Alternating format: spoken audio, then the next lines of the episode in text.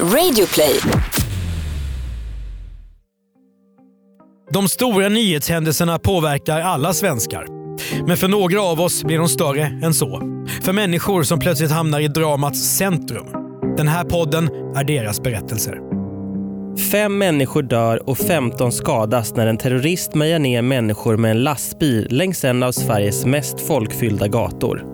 Där står gravida Besarta Gashi med sin dotter och sina släktingar. Hon är centimeter från döden, men klarar sig. Terroristen döms till livstidsfängelse. Men det är nu det svåra börjar. Hur ska hon ta sig vidare?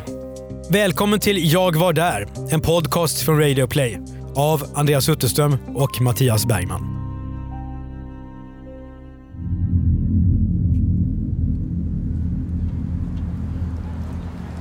Jag tyckte det var väldigt, väldigt lugnt. Sen kom ju skriket. Det är den 7 april 2017. Klockan 14.47 förvandlas Drottninggatan mitt i Stockholm till en plats för den internationella terrorismen. Den långa, breda gågatan förenas med Promenade des Anglais i Nice och Breitscheidplatz i Berlin.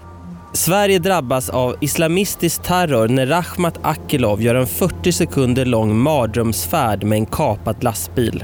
Från Drottninggatans norra del ner till Åhléns Cityhuset är det 550 meter. Hundratals människor är där för att handla, umgås med sina nära och kära eller bara hänga runt. Det är påsklov i Stockholm. Vädret är behagligt och man kan gå tunt klädd. Rachmat Akilov, 39 år, är född i Uzbekistan och lever illegalt i Sverige. Han stöder terrorsekten IS, Islamiska staten.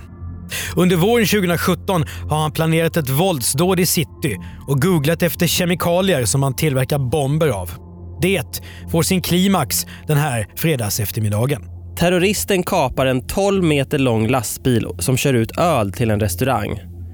Efter att ha cirklat två gånger runt kvarteren tar han sats och kör ner för Drottninggatan. Målet är att döda så många som möjligt.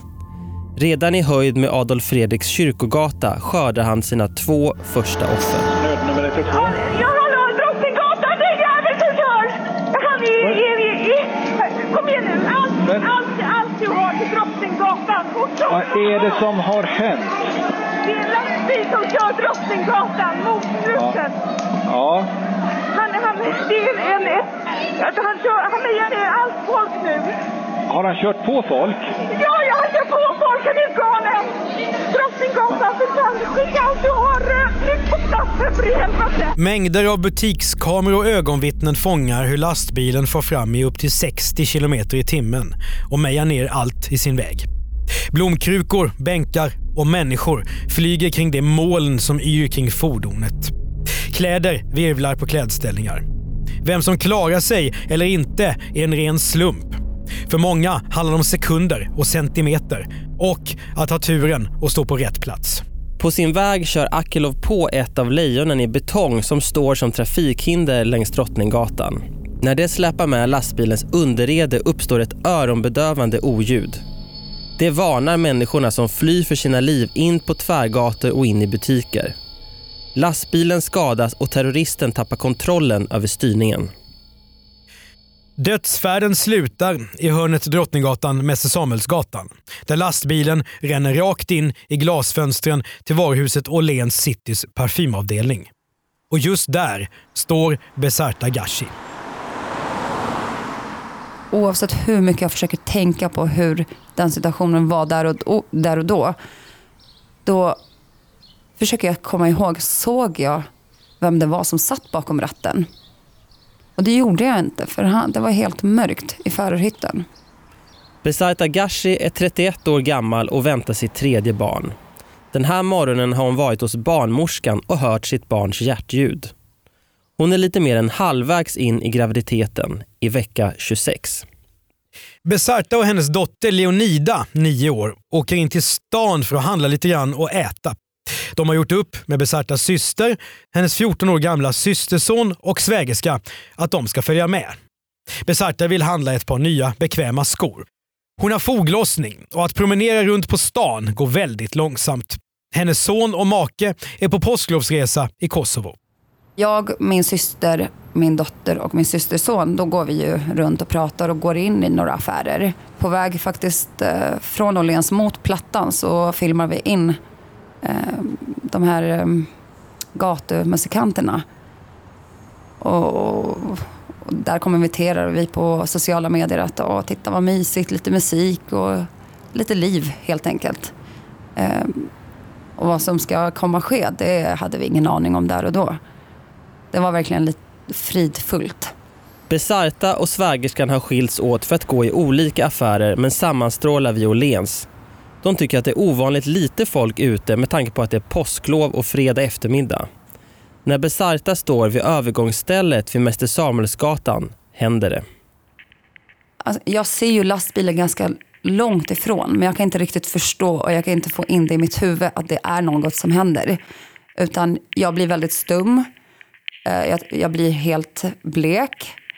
Eh, okontaktbar. Min svägerska försöker liksom skakar mig och säger vad är det, vad är det som händer? Varför, varför stirrar du så, så djupt, liksom långt bort?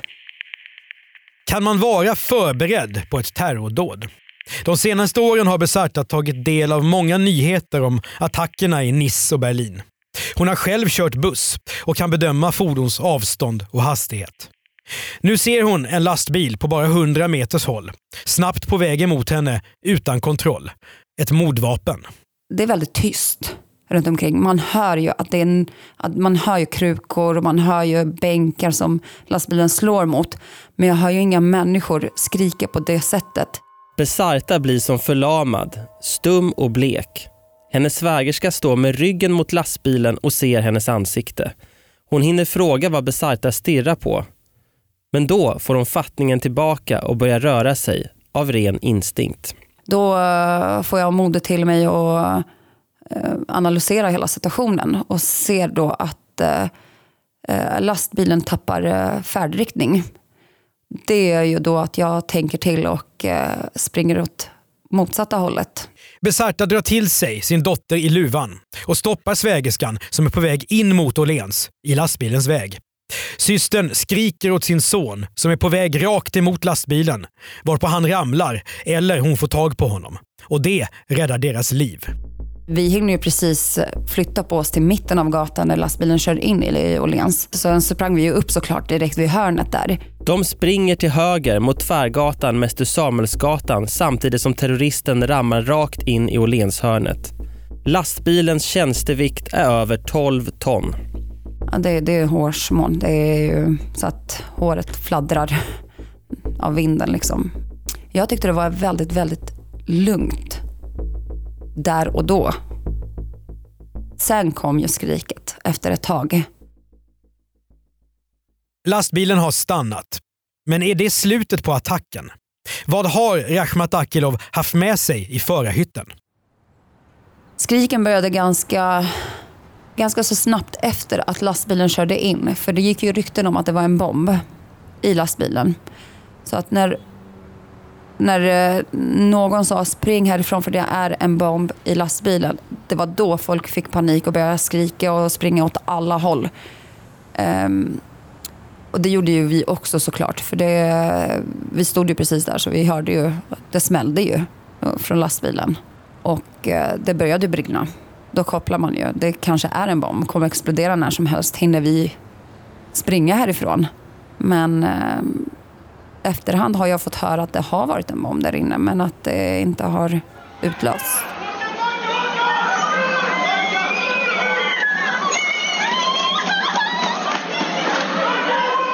Terroristen har en sprängladdning som han byggt av fem ihoptejpade burkar butangas. Han aktiverar den innan han flyr ur lastbilskupén. Den sprängs inte men orsakar en våldsam brand och skarpa smällar. Om bomben detonerat hade dödsoffren blivit många fler. Vi såg flera skadade ehm, men inga, inga ansikten som jag kan tänka på. Utan man såg folk som låg nere på marken. Det lilla jag minns, jag fick ju lite eh, blackout där så att jag minns inte så jätte- jättemycket direkt efter utan jag vet att jag sprang runt i cirklar och tyck, fortsatte och påstod direkt att det var ett terrordåd. Svägerskan får Besarta att ta sig samman. Nu lugnar du ner din dotter, uppmanar hon. Och det får Besarta att glömma sig själv i chocken. Min syster sprang tillbaka och skulle hjälpa tjejen som fastnade under bakdäcket. Det gick ju inte att dra i henne så att jag sprang fram till henne och så sa jag nu, det går ju inte, du kan inte hjälpa henne. Så att jag drog till mig min syster igen. Och sen började vi eh, eh gå därifrån. Och jag försökte ringa 112, jag kom inte på något nummer. Alltså, sån chocktillstånd var man, man kom inte på 112. På tre minuter har något närmast ofattbart blivit verklighet. Fem människors liv har släckts, 15 personer är skadade. Hundratals kommer aldrig att glömma. Läkare, ambulanspersonal, polispatruller och civilklädda poliser fyller Drottninggatan. När larmen har gått har de trots risken rusat rakt mot platsen för terrordådet samtidigt som alla andra flyttar ifrån. Chockade reportrar intervjuar chockade ögonvittnen. Rachmat Akilov flyr ner i tunnelbanan. Ett poddtips från Podplay. I podden Något Kaiko garanterar östgötarna Brutti och jag, Davva, dig en stor dos skratt. Där följer jag pladask för köttätandet igen. Man är lite som en jävla vampyr. Man har fått lite blodsmak och då måste man ha mer. Udda spaningar, fängslande anekdoter och en och annan arg rant. Jag måste ha mitt kaffe på morgonen för annars är jag ingen trevlig människa. Då är du ingen trevlig människa, punkt. Något Kaiko, hör du på Podplay. Därför är gardinerna. Besarta, dottern, systersonen, systern och svägerskan tar sig vidare längs Mäster Samuelsgatan. Vi tog ju modet till oss att springa därifrån. Sprang in i en restaurang lite längre ner, mitt emot Klara tunneln. Och där eh, sprang vi in i den här restaurangen och vi var ju helt galna. Bara skrek och var helt förstörda. Och de var ju jätteunderbara på restaurangen och tog hand om oss. Eh, lugnade ner oss, gav oss dricka. Hon försöker vara som vanligt och till och med skämta lite med sin dotter. Hon säger till nioåringen att mannen i lastbilen är gripen av polis, trots att hon inte vet om det är sant. Men nu gäller det att lugna ner barnet. I Kosovo finns halva familjen. Besarta ringer sin man och sin son. Till slut så hade jag lyckats, av någon konstig anledning så hade jag lyckats få tag i min man på uh, Viber i hemlandet. Och jag ringde i chock och skrek att eh, det var terrordåd, att vi var nära på att dö och det var, det, det var kaos. Släktingar och familj visste om att vi var där, men visste inte om vi levde. Nu går de alla fem gatorna fram över Östermalm för att ta sig till Östra station. Därifrån går en buss som de kan ta sig hem med. Det går långsamt att gå för den gravida Besarta och tar timmar. På vägen till bussen stannar de till. Den akuta chockfasen verkar vara över. Eh, och där gick vi även in i en kyrka och tände ett ljus. Eh, därifrån så valde vi då att, sit, eller vi valde att sitta ner där ett tag. Reflektera, reflektera och tänka, vad var det som hände precis? Är det, var det verkligen någonting som hände eller har vi inbillat oss? Till slut så tog vi mod till oss igen och började gå därifrån. Eh, jag tror faktiskt det var till och med en begravning som pågick.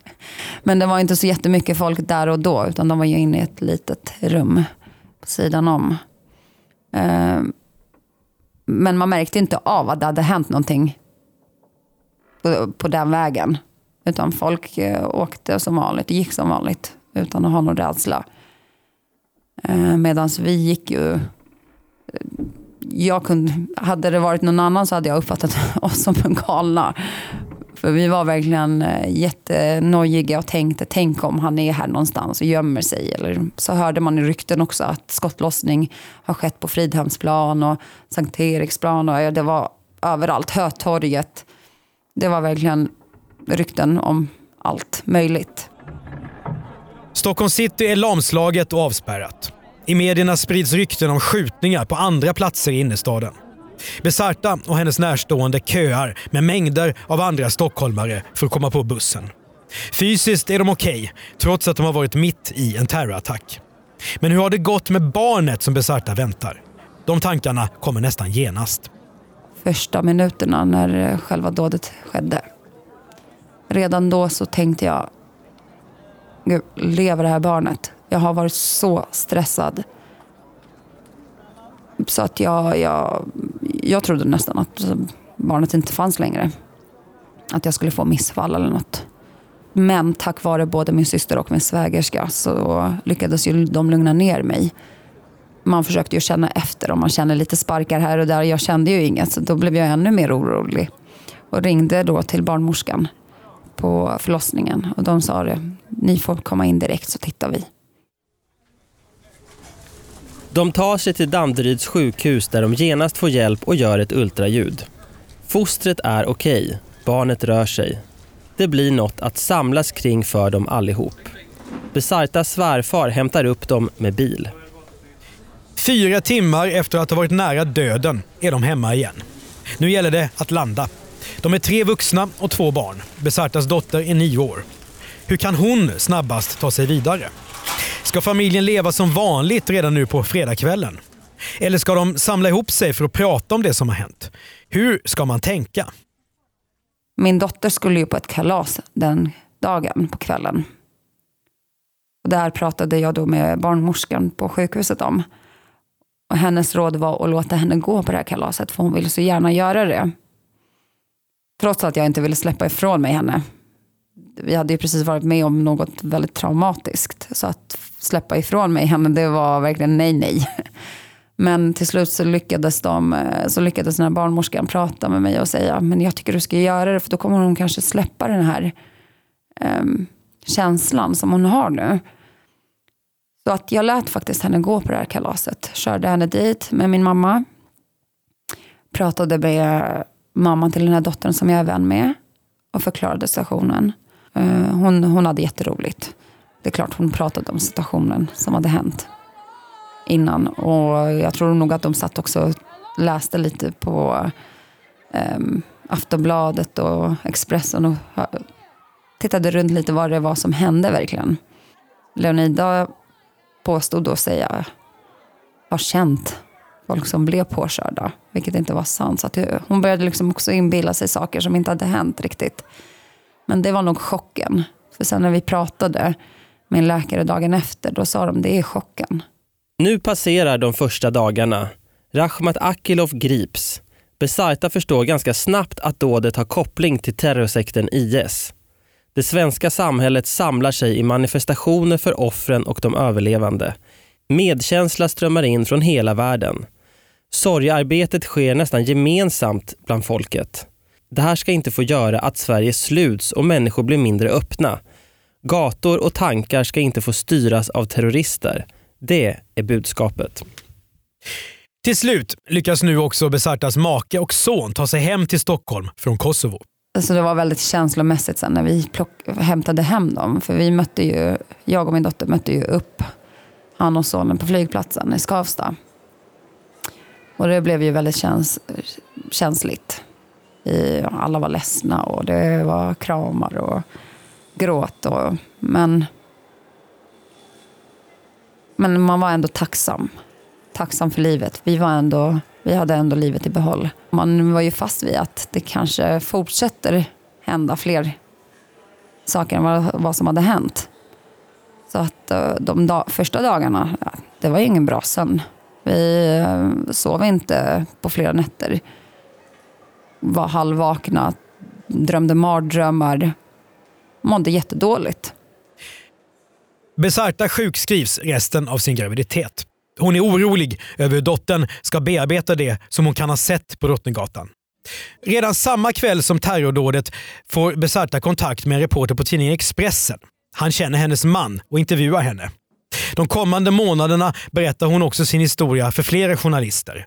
Och för lärare och för sin barnmorska. Det beror på lite grann hur folk bearbetar sina känslor.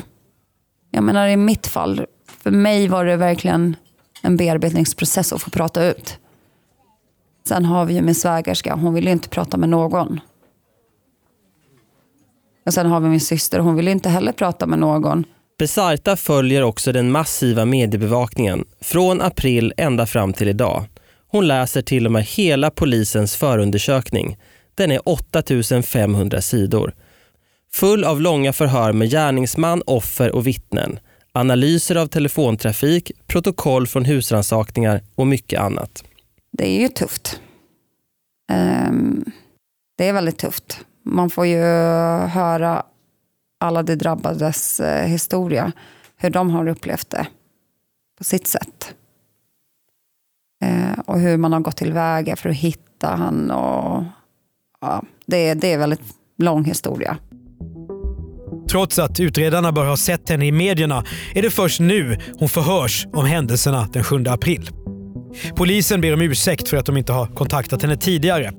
Syftet med förhöret är att tanka ur henne vad hon har sett och avgöra om hon enbart är ett vittne eller också en målsägande i den rättegång som ska komma.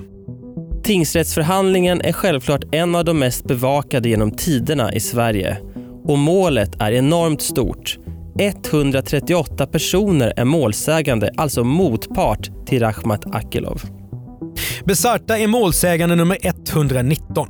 Hon vet att hon kommer att kallas för att frågas ut av åklagaren, av advokaten som är hennes målsägande beträde och kanske också av Akilovs advokat.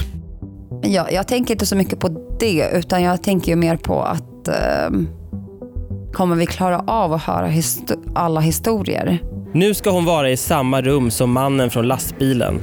För att förbereda sig mentalt tar hon med sig bebisen Lorik och sitter fyra dagar i rättssalen innan det är hennes tur.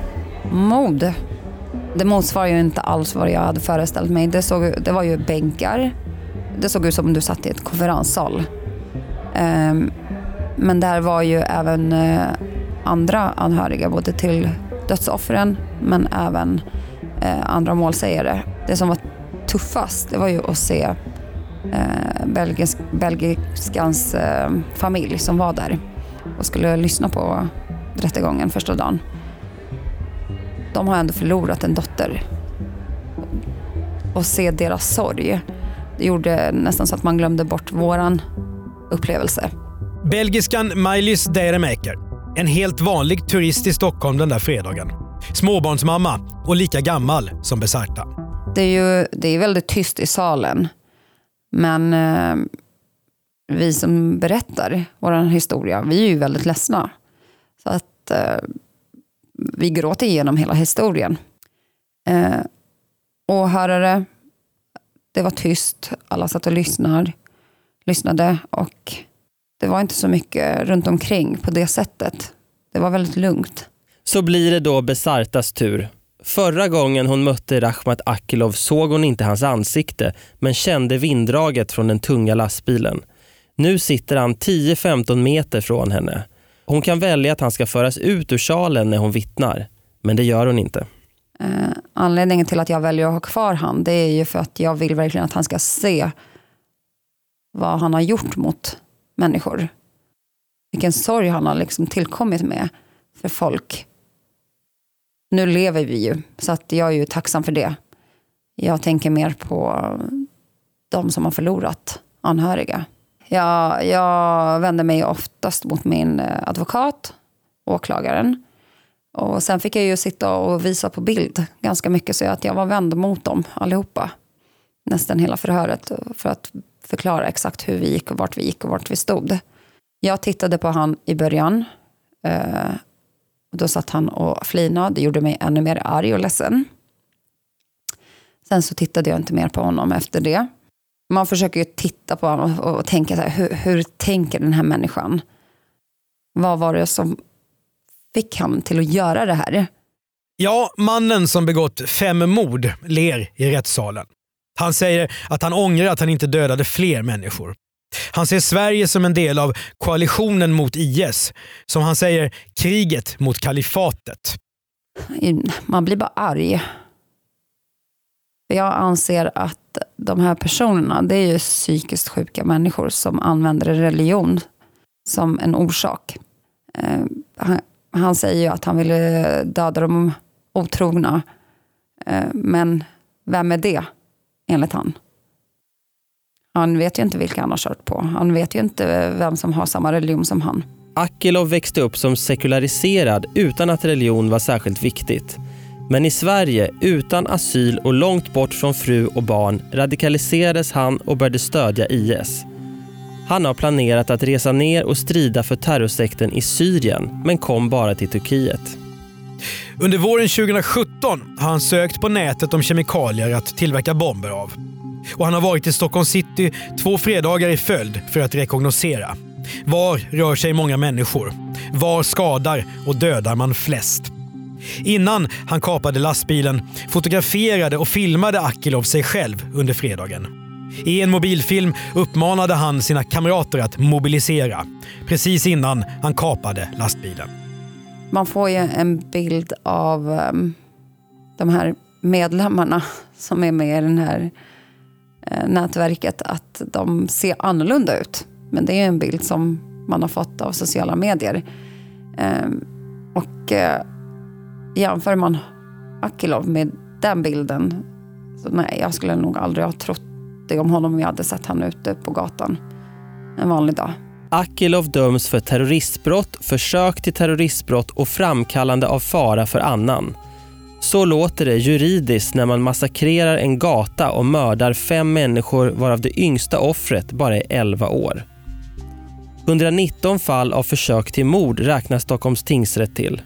Rachmat Akilov ska sitta i fängelse på livstid och utvisas den dag han släpps ut. Om han nu någonsin gör det.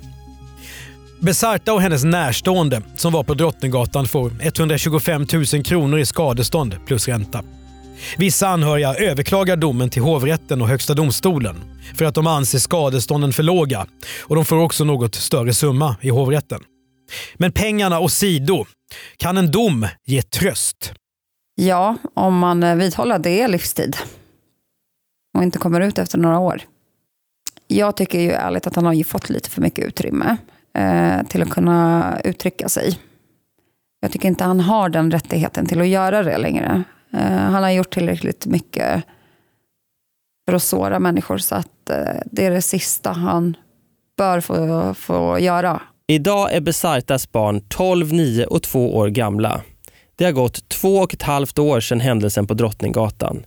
Hur är det med dottern som var med under terrorattacken? Samma dag kunde hon ju gå på kalas. Hur har hennes sår läkt idag? Vi tog ju kontakt direkt med kuratorn i skolan. Eh, och där fick ju hon stöd. Sen efter ett tag så ville hon inte gå dit mer. Utan hon, hon tyckte att hon var klar och att hon inte behövde den här hjälpen mer. Jag tycker att hon har ju klarat sig väldigt bra. Klart hon har ju rädslan för lastbilar men även där så arbetar vi med henne. Men det har ju lättat även det nu på senare tid. Hon har inte nämnt det lika mycket.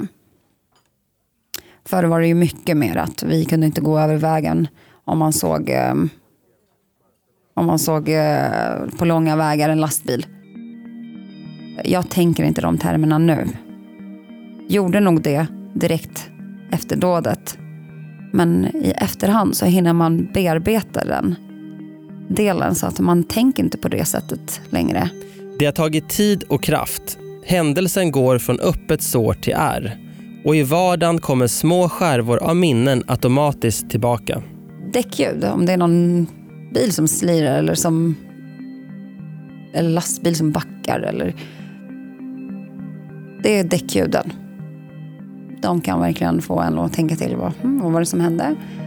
Om man hör det där man är. Känslan att möta någon som är lik terroristen är också speciell. Ja, och det var inte så jättelänge sedan. Eh, då var vi faktiskt på ett eh, shoppingcenter och var på väg hem. Tåget. Det var en sjuk känsla, men det, den killen såg ut precis som honom. Och då tänkte jag, men nej, nu, de har inte sagt någonting om att han ska släppas. Så att jag, man blev lite skakig. Besarta har varit tillbaka på Drottninggatan flera gånger efter attacken. Hon undviker inte platsen, men den är heller inte som vilken gata som helst. Jag var ju där redan på kärleksmanifestationen. Eh, om det var dagen efter eller två dagar efter minns jag inte riktigt. Och lämnade blommor bara. Men sen så tog det ja, över ett år innan jag var på den gatan igen. Jag lägger ju märke till att det är tyngre lejon. Eh, och då får ju tankarna bara, ja men om det kommer en, en ny lastbil då kan de inte flytta på de här lika lätt. Och då börjar man tänka i de banorna. Hur man ska skydda sig bäst om det skulle hända en ny attack. Eh, Men känslan av att vara på den gatan igen. Jag ser ju mig om hela tiden. Så att man tänker på det. Det gör man. Varje gång man är där.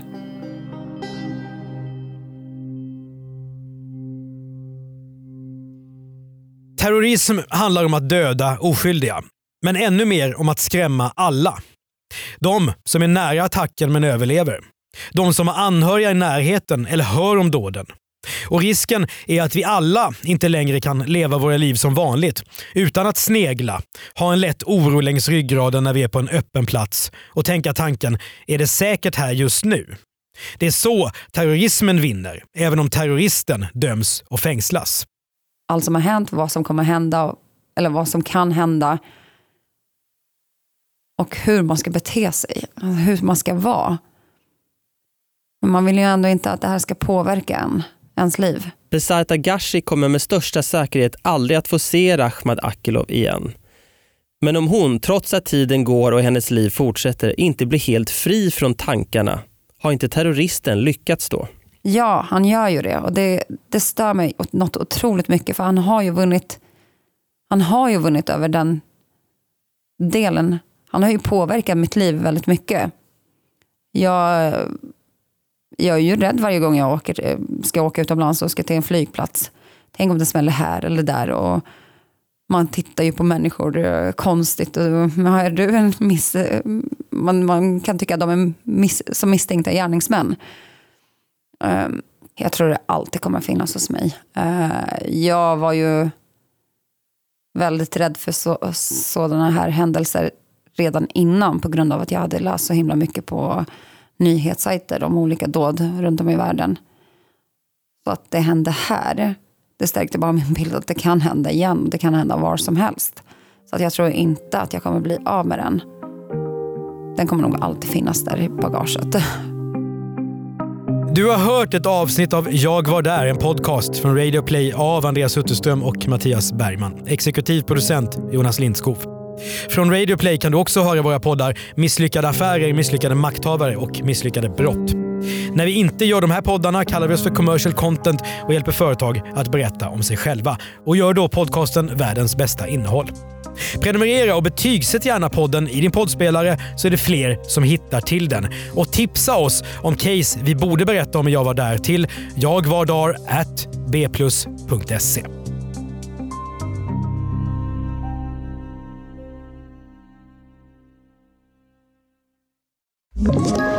Ett poddtips från Podplay.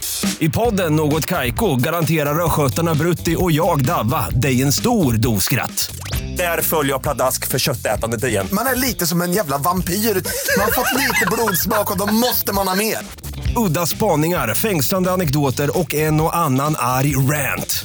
Jag måste ha mitt kaffe på morgonen för annars är jag ingen trevlig människa. Då är du ingen trevlig människa, punkt. Något Kaiko, hör du på Podplay. Därför arkadeinerna.